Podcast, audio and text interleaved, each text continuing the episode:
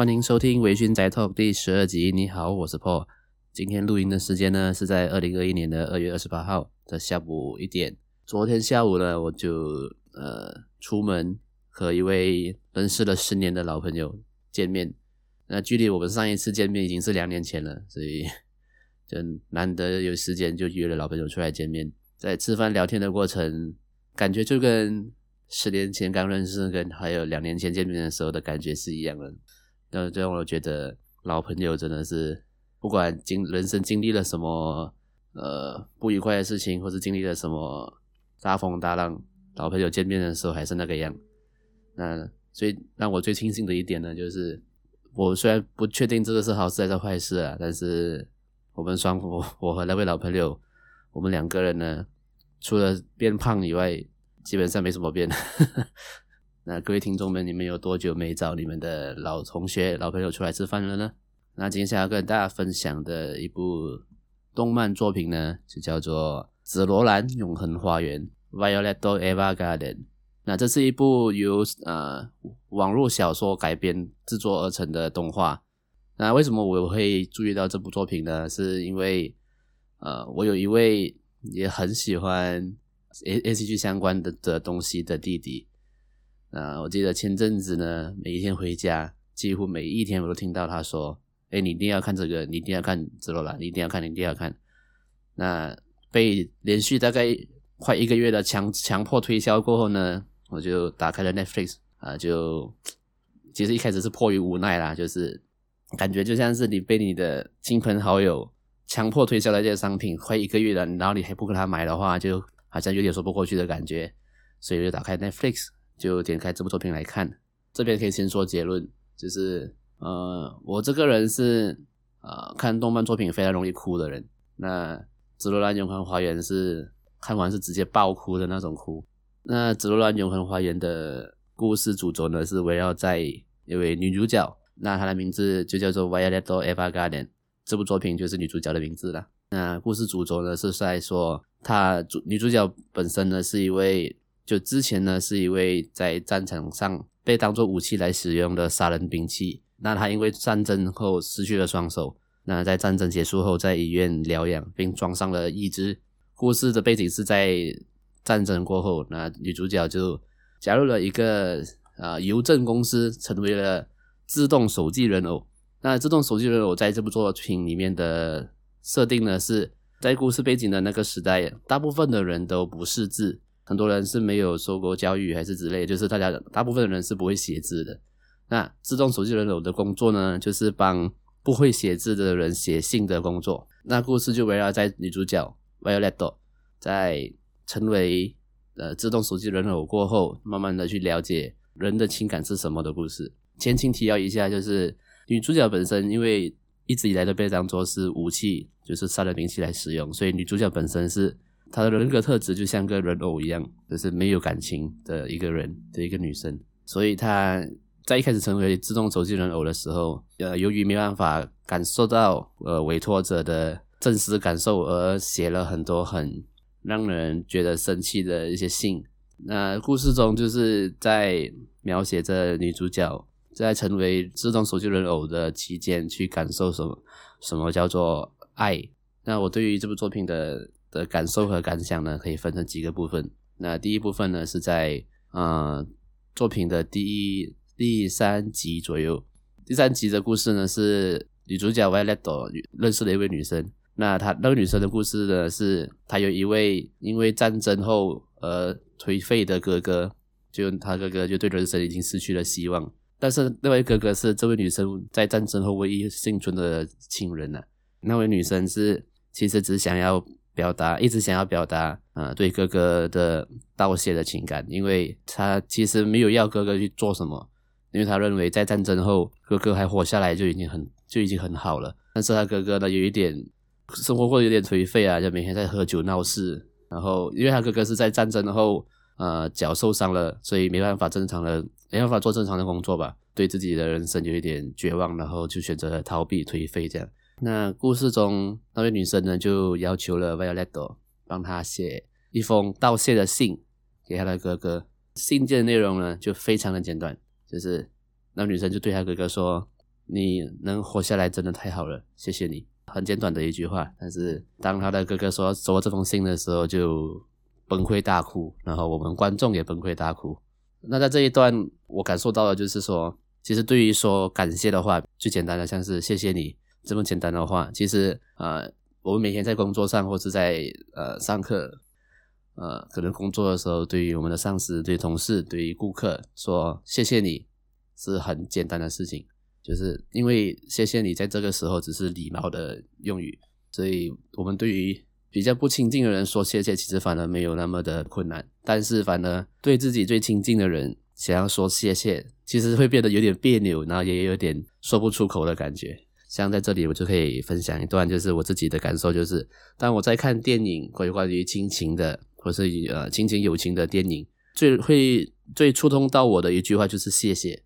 就是当可能电影中妈妈对孩子说谢谢，或者孩子对父母说谢谢，就是谢谢这两个字的的重量，在对于我们亲越亲近的人说的时候，它的重量是非常的重的。所以就是会感受到，对于自己身边的人，其实我们很少会去说谢谢。虽然我们内心知道我们很感激、很感谢身边的人对我们做的一切，为我们做了很多牺牲、很多事情，但是发现到我们真的很少会对自己身边最亲近的人说谢谢。但是在这部作品中，会让我感觉到，就是说，说谢谢这一个东西，不需要辞藻华丽，不需要写的很长一篇篇幅来说谢谢，就是越亲近的人，你可以用越简单的字来表达你的感谢。像是呃，现在讲起来也是会有点别扭了，但是呃，我也很久没有对我的父母说谢谢，也没有，也很久没有对我的身边一直在帮助我的朋友说谢谢。呃，让我想就呃，借由这一集 Podcast 跟你们说一声谢谢。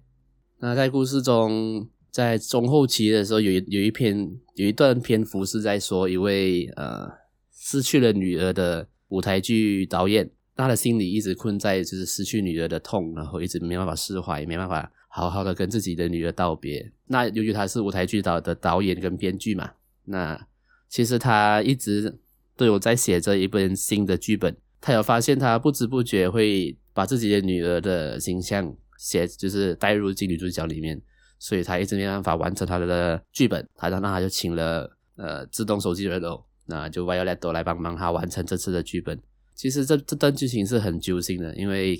就是一位单亲的爸爸失去了唯一的女儿的痛，就在一个故事中可以可以可以很深刻的感受到那个痛。这段剧情呢也会就是呃让我感觉到就是说，不管以前发生了什么事情，你以前经历过什么。还是谁离开了你？最重要一定要做到的事情就是好好的道别，好好的释怀。因为那些离开的人也不希望看到你现在这个样子，也不希望看到你因为他们一直没办法，你人生没办法前进。我相信呃，每个人应该都会有经历过类似的事情吧，比如说亲人的突然间的离世啊，那是朋友也有可能，可能朋友出呃出个意外，出个车祸，又就这样子离开了，就是这种痛。那这种事情是会让我们觉得是非常难去释怀的事情。那但是呃，在故事中，呃，剧情中带给我的感受就是说，我们一定要好好的跟这些人做一个好好的道别，然后好好的释怀，因为这样我们还活着的人才可以继续往前走，才可以继续我们自己的人生。所以崩溃大哭了过后，就要好好的跟他们道别，然后好好的释怀，让我们可以继续我们的人生。好好的活下去，呃，这样你才对得起那些已经离开了我们的身边的人吧。那有看过这部作品的人，我相信，呃，大部分的人啊，最看到会最崩溃大哭的，应该就是第十集吧。因为第十集的故事是在说，一位单亲母亲和她的女儿，那母亲因为已经呃怀病在身，已经其实时间不多了，但是这位妈妈一直没有告诉她的还很小的女儿，没有并没有告诉她真相啦。就是她其实自己时间不多了，但是她作为妈妈，她很想要，虽然她没办法，但是她很想要在女儿未来的长成长的阶段一直陪伴着女儿，所以这位妈妈呢就要求 Violet 帮他写了五十封信，那这五十封信呢会是在他的女儿每一年的生日的时候会寄出一封，写完这五十封信过后，这位母亲就离世了，那位小女孩就当然很很痛苦嘛。但是女儿在长大的过程中，每一年的生日的时候，她都会收到她的母亲帮她为她准备的信，比如说到十八岁的时候，他收到信信件的内容就会说：“哎，女儿，你终于也终于成人啦，就是可以找一个男朋友啊。”那可能到三二十五岁到三十岁的时候，信件内容就会写说：“如果找到一个男找到一个男朋友，找到一个老公，应该要怎么好好的相处。”就是信件内容五五十封的信件内容，母亲在生前自己想象的想象中的女儿长大的这个阶段，她会想要给女儿什么人生的建议？哇，其实这一段看了真的很，真的会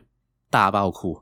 就是很看了会很揪心啊！就是可以感受到一个母亲对女对自己女儿的爱嘛。那因为我相信大部分的人都都会有感受过父母对我们的爱，所以在这一段。在第十集这一段剧情的时候，我相信大部分的人都会有共鸣了。就是不管是做父母的，还是还是我们身为孩子的人，看完这一段过后，真的会好好的自己好好的反省，到底到底是不是自自己会不会其实平时对自己的父母，呃，很太没有礼貌啊，或者是其实我们以前做了很多，就是做了很多坏事，让父母伤心之类的，会开始看了这段剧情过后会觉得很内疚了。但是呃，可以很深刻的感受到，就是其实。爱的力量是很很强大、很很强烈的。就是，嗯、打个比方，像是那五十封信，就会让那位女儿感受到，就是就算自己的妈妈已经离开了，那但是那过后的五十年，她都会感受到妈妈的爱还在，妈妈的爱的力量还在。这个感受，其实我相信每个人都懂了。比如说，像我自己，可能外婆离，在我外婆离世了过后，偶尔想起她的跟她相处的事情，或者看到她的照片，还都还是会觉得，嗯，她的。他的对我们的爱是还在的，所以爱的力量真的很强大。就是就算那个人已经不在了，但是那份力量还会在。那这部作品的最大的呃主轴呢，就是在讲信嘛，就是写信嘛。那其实，在我们甚至这个年代，不要说写信了，甚至我们连 email 都都只有在工作时候会用而已，都已经没人会再写信了吧？就是大家都是用手机，可能用 WhatsApp、用 Line、用 Facebook 来聊天而已。但是我觉得在这我们现在这个年代的人，如果真的有一天会收到来自身边的人的信的话，那份感动是会比起以前只有信的年只有信件年代是更强烈的。打呃，比如打个比方，如果你在你你爸爸生日的时候，你写了一封感谢他的信给他的话，我相信这份这这一封信，你爸爸会，你的你的父亲会把它当做传家之宝来收在收藏吧，